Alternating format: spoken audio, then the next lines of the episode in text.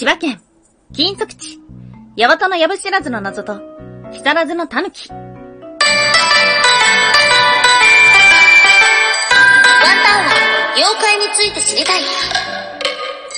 はい、空飛ぶワンタンです。ワンタンは妖怪について知りたいということで、この番組は普段キャラクター業界で働いているワンタンが、日本におけるめちゃくちゃ面白いキャラクター妖怪についてサクサクっと紹介している番組です。この番組のスポンサーはともさわさん、歴史とか世界遺産とかを語るラジオなど放送されています。詳細はツイッターにありますので、ぜひぜひ番組概要欄からチェックしてみてください。はーい、毎週木曜日は、日本中の妖怪を探しに行く、妖怪日本一の旅をお届けしております。今回お届けする都道府県は、ワンタンが選んできました。はい。そんな、今日お届けをする都道府県は、千葉県。はい。県庁所在地は、千葉市ですね。はい。千葉は、どうして千葉なんだ？出身地千葉県の罠ってあるよね。東京に近いところと東京全然近くないところってあるんで、千葉って本当でかいなーっていうふうに思うんです。でかいなーそんな千葉県のお話。前回も千葉のお話をしたんですが、妖怪の話はね、あんまなかったんですよね。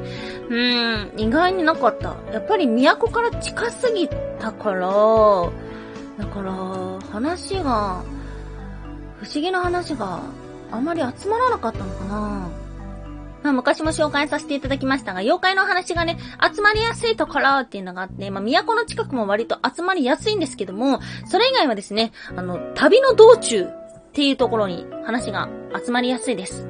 で、旅の道中で宿泊しますよね。で、宿泊したら旅人は、そこの家主さんに、こういう不思議な話があったよーっていうようなお話。まあそういうね、ももてなしみたいなことをするっていう文化があったみたいで、そういうところはね、妖怪とか不思議な話とか集まったりするようです。うん。千葉県は意外なまでも妖怪のお話がなかった。なので、今回はですね、この2週目の妖怪日本一周の旅でワンタンが、ちょっとだけ気になっている。はい。今日は、金属地のお話です。はい。実は金属地、日本全国いろいろあるんですが、千葉県に有名なものがあります。それが、八幡の藪知らず、ご存知でしょうか？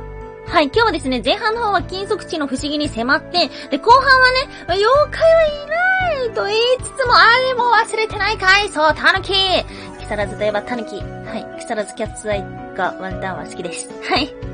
なのでね、今日はね、タヌキの話も持ってきました。なので盛りだくさんでお届けをしていきます。今日は4つに分けてお話をしていきましょう。まず1つ目、ヤワトのヤブ知らずとは ?2 つ目、ヤワトのヤブ知らずには何がある？そして3つ目、金属地はなぜできた？最後4つ目、木更津といえば、タヌキ？はい、ということで、まず一つ目、八幡の藪知らずとは、はい、元八幡駅から徒歩5分程度のところにあります。元八幡駅行ったことはないんですが、東京に住んでいたら名前は聞くことはある。電車で元八幡駅とかっていうのがあったような、なかったような。はい、というところなので、まあ、都心に出てくる人も多いんじゃない？多分ね。さ、さ、知らないけど。まあ、そういうような、えー、都会です。すごい、すごい説明。そこから徒歩5分程度にあるということなので、まあ、要するに何が言いたいかというと、なんかとんでもない山奥とか、田舎とか、奥地とかではないっていうことなんですね。うん。人の多い住宅街のところに急に現れるのでしょうか。藪の平さは奥駅幅ともに18メートルほど。そんなに多くないですね。そこが、金属地となってるみたいなんです。一体なぜなのでしょうか？今日の二つ目、岩戸の藪知らずには何がある？うん。ここは金属地として、江戸時代頃にはすでに語られていたと言われています。その説っていうのがいくつかあるんですけども、あなたは何だと思いますか？一つ目、平治の墓説。はい。平の義政ね、まあ、平安時代の武士で、平治の祖っていう風に言われてる人がいるんですけども、その人の墓ではないか。もしくは、義政の息子の正門の息子墓なのではないか。というようなお話がある。なぜこうなったかっていうと、正門が朝廷と戦った時の鬼門に当たる場所がここだったかららしい。うーん。平安時代の武士の話が、そんなに長い間伝わるのだろうか。そしてその他、迷って帰ってこれなかった説っていうのがあります。はい、た迷って帰ってこれなかったってことですよね。なんとあの、水戸黄門も迷ってしまったっていうようなお話がありました。本当なのでしょうか そして三つ目、その他、いろいろあります。うん。ヤマトタケルの屋敷があったというようなお話がありました。これも、どうなんだろうなあとは、毒ガスが出ている。底なし沼がある。っていうですね。まあ、なかなか、えー、お得意のファンタジーの世界 なのではないでしょうか。ではあるんですけども、こういったいろんな説がある中、ワンタンはこれじゃないかなっていうふうに思ったものがあります。それは、ここは、八幡の土地じゃなかった。近隣の行徳村の飛び地説っていうのがありました。はい。なので、まあ、そこは八幡、一帯は八幡の土地なんですけども、そこだけは別のお隣さんの領土だから、八幡の人は入ることができなかった。これが、金属地の正体なのではないかなと思っております。金属地は一体なぜできたのでしょうか？はい、今日の三つ目、金属地はなぜできた？はい、今、今お話をしたように、ワンタンの推理では、毒が出るわけでも、底なしのものがあるから危ないわけでも、そして、水戸黄門までもが迷子になったとか、いうことではなくて、ここだけが、八幡の土地じゃなかった。っていう説だと思うんですね。じゃあこれが、なんでその通りに語られなかったのかっていうことなんですよ。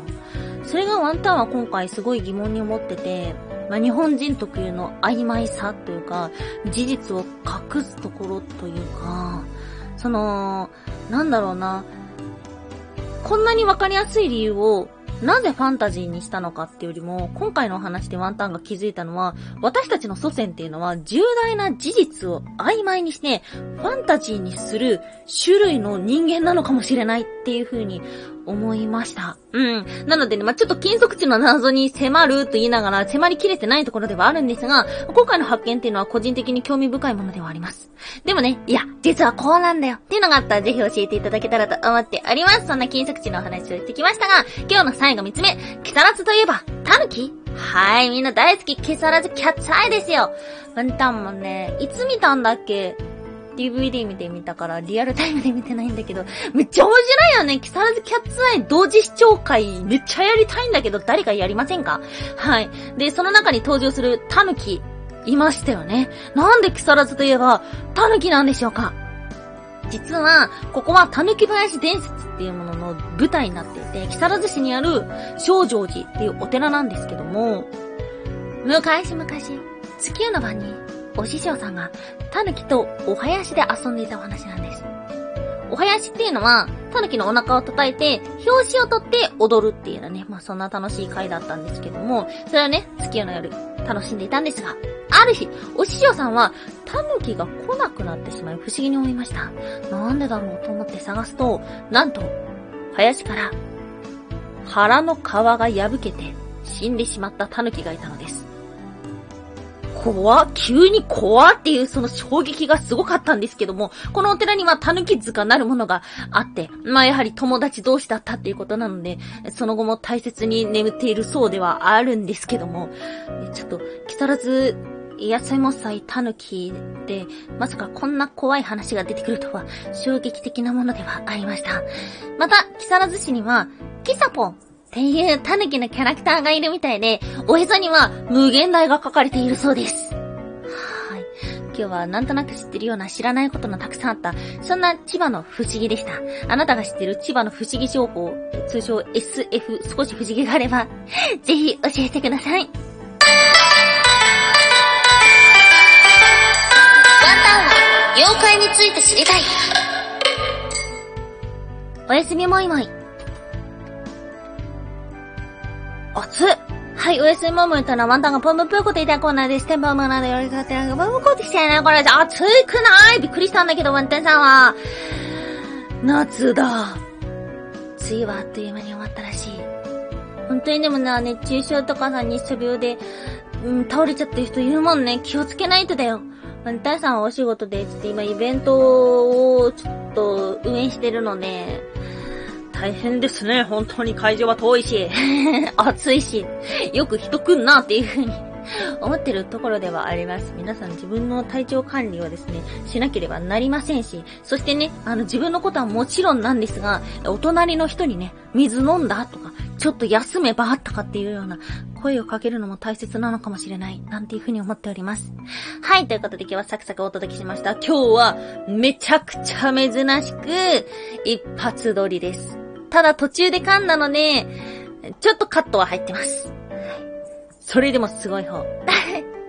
はい。ワンタンさんお疲れ様でした。はい。ということで今日もお聴きいただきましてありがとうございました。以上、空飛ぶワンタンでした。